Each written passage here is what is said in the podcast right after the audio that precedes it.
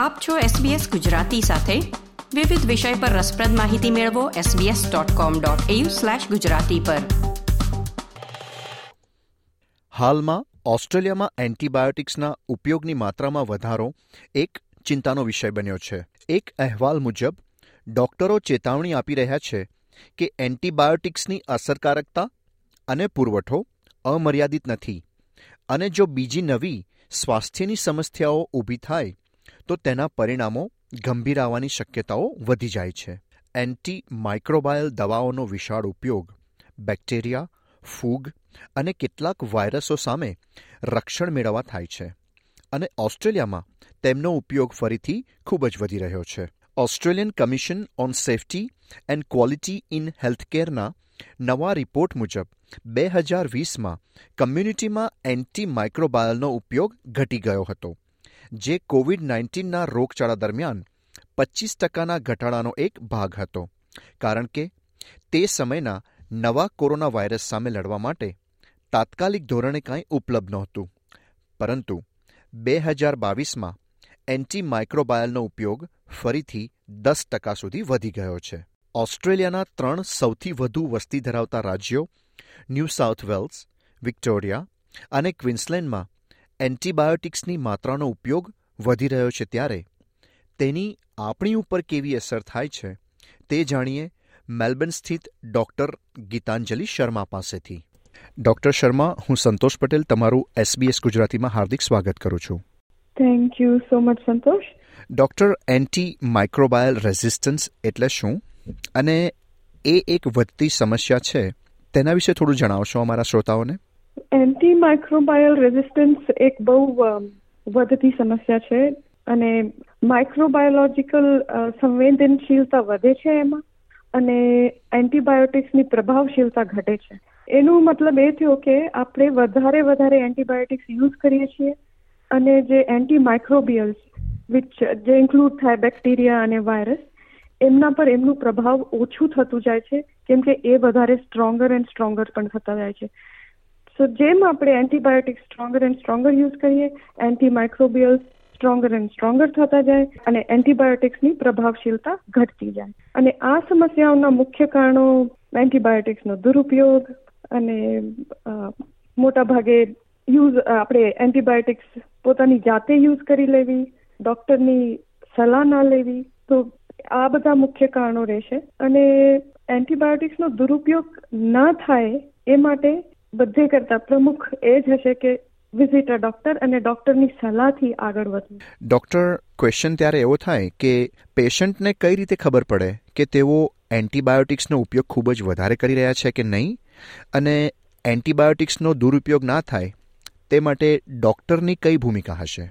એન્ટીબાયોટિક્સનો ઉપયોગ વધારે કરી રહ્યા છે એ પેશન્ટને એવી રીતે ખબર પડે કે એન્ટીબાયોટિક્સના ફ્રીક્વન્ટ યુઝ ફ્રીક્વન્ટ યુઝથી એક તો એ કામ કરવું ઓછું કરી દે અને જે સમસ્યા તેઓ લઈને ડોક્ટર પાસે આવ્યા છે એ ટ્રીટ ન થાય સાઈડ ઇફેક્ટ્સ થવા ચાલુ થઈ જાય સાઈડ ઇફેક્ટ્સ એવા થાય કે રેશ થઈ જાય છે ડાયરિયા થઈ જાય છે સુપર એડેડ બીજા ઇન્ફેક્શન થઈ જાય છે અને પેશન્ટને ફ્રીક્વન્ટલી ડોક્ટરને વિઝિટ કરવું જ પડે છે જેના લીધે એમને ખબર પડે કે ભાઈ આપણે આનો આ વસ્તુનો વધારે ઉપયોગ કરી રહ્યા છીએ. વધારે ઉપયોગ કરી રહ્યા છીએ. રાઈટ ત્યારે ડૉક્ટર ક્વેશ્ચન એ થાય કે એન્ટીબાયોટિક્સ અને એન્ટીવાયરલ વચ્ચે શું તફાવત છે?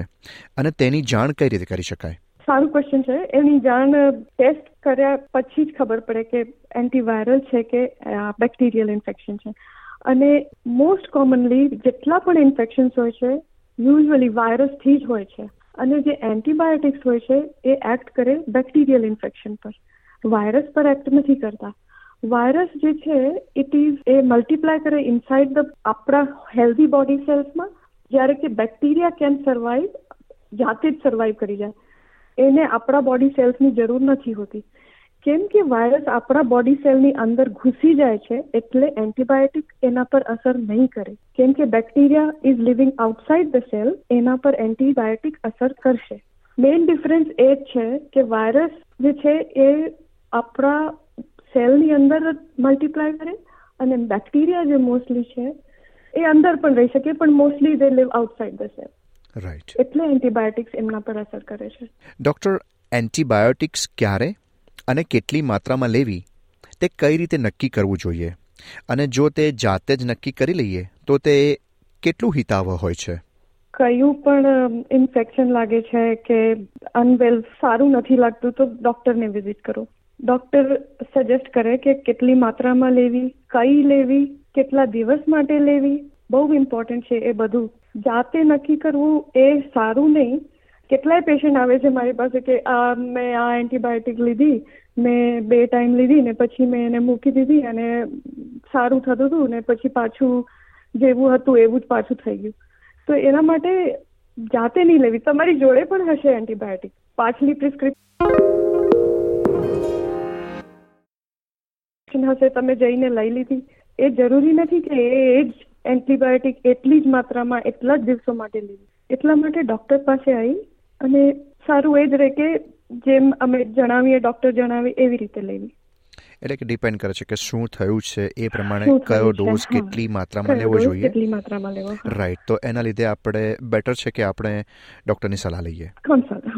એન્ટીબાયોટિક્સનો દુરુપયોગ થાય તો આપણા શરીર ઉપર કેવી અસર થાય?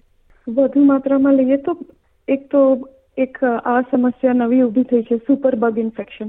પછી એક એન્ટીબાયોટિક તમે જાણે કે આપણે લીધી લોવર લોએસ્ટ સ્ટ્રેન્થ. એક એક છે સેફાલોસ્પોરિન કરીને. એની થ્રી સ્ટેજીસમાં આવે છે. અને ઇન્ડિયામાં તો એવું થઈ ગયું છે હવે કે પીપલ આર મતલબ માણસોને થર્ડ સ્ટેજ પર જવું પડે છે. ટ્રીટમેન્ટ સારું થવા માટે. કેમ કે ફર્સ્ટ અને સેકન્ડ સ્ટેજ તો જાતે જ લઈને આવી ગયા છે ઘરેથી જ. અને રેઝિસ્ટન્ટ થઈ ગયા છે.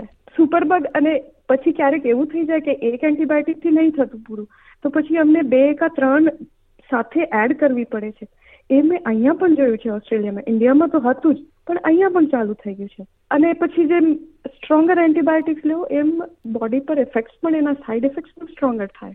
જેમ કહી શકાય કે કોઈ શરીરના બીજા અંગો ઉપર પણ એની અસર થઈ શકે? હા જાણે કે ઇટ વિલ શું કહેવાય કિડનીઝને અફેક્ટ કરશે લિવરને ઇફેક્ટ કરશે તો liver function derange liver function વધી જાય છે લિવર કામ કરવું ઓછું કરી દે કિડનીઝ કામ કરવું ઓછું કરી દે તો એ બધું નહીં જોઈતું. સો બહુ જ કેરફુલ રહેવું પડે આપણે એન્ટીબાયોટિક્સ યુઝમાં સો ઓસ્ટ્રેલિયામાં એવું એવું છે અત્યારે પણ વધારે માત્રામાં એવું જ છે કે આપણે સિમ્પલ એન્ટીબાયોટિકથી બરાબર થઈ જાય છે. બટ જો આપણે આ સ્ટોપ ન કરીએ અને પેશન્ટને માહિતી સરખી રીતે ના આપીએ તો આ ઇન્ડિયા જેવું જ ટર્ન અપ થઈ જશે કે બે ત્રણ એન્ટીબાયોટિક્સ ફોર એન્ટીબાયોટિક્સ યુઝ કરવી પડે છે એક સિમ્પલ ઇન્ફેક્શન માટે જે કે આપણે ટ્રીટ કરી શકીએ.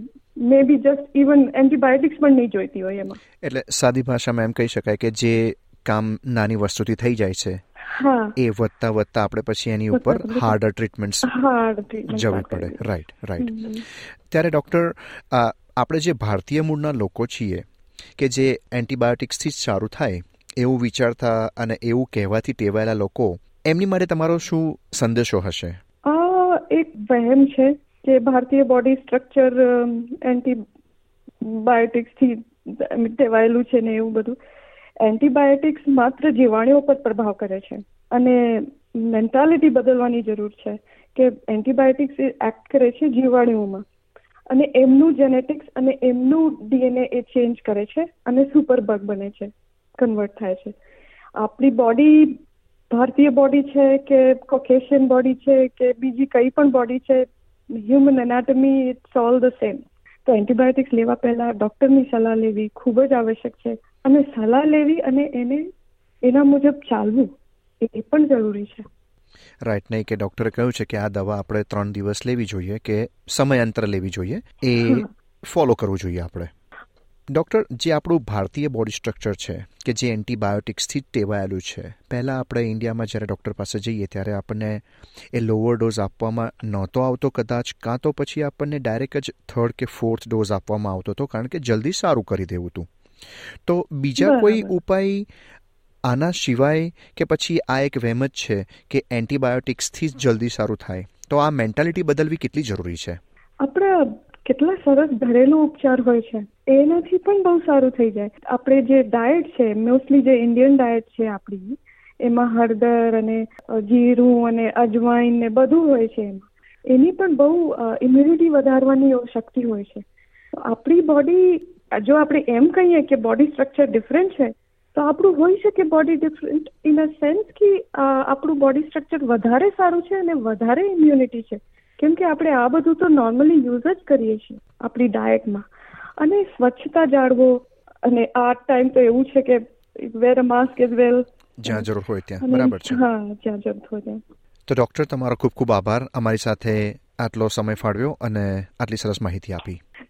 So much thank you my pleasure ડૉક્ટર્સના કહેવા પ્રમાણે, આપણે સૌપ્રથમ પોતાની સ્વચ્છતા અને રોગપ્રતિકારક શક્તિ ઉપર કામ કરવું જરૂરી છે. રોજિંદી દિનચર્યામાં નજીવા ફેરફાર કરવાથી જ મહદઅંશે કેટલાય રોગોમાં ફાયદો મળવાની શરૂઆત થતી હોય છે. તેમજ કોઈપણ એન્ટીબાયોટિક્સ લેતા પહેલાં ડૉક્ટરની સલાહ લેવી ખૂબ જ આવશ્યક બને છે. સુનિલ અવસ્થી અને એલેક્ઝાન્ડ્રા જોન્સ દ્વારા પ્રસ્તુત આ અહેવાલ એસપીએસ ગુજરાતી ઉપર તમે સાંભળ્યો? સંતોષ પટેલ પાસેથી. લાઇક શેર કોમેન્ટ કરો. એસબીએસ ગુજરાતીને ફેસબુક પર ફોલો કરો.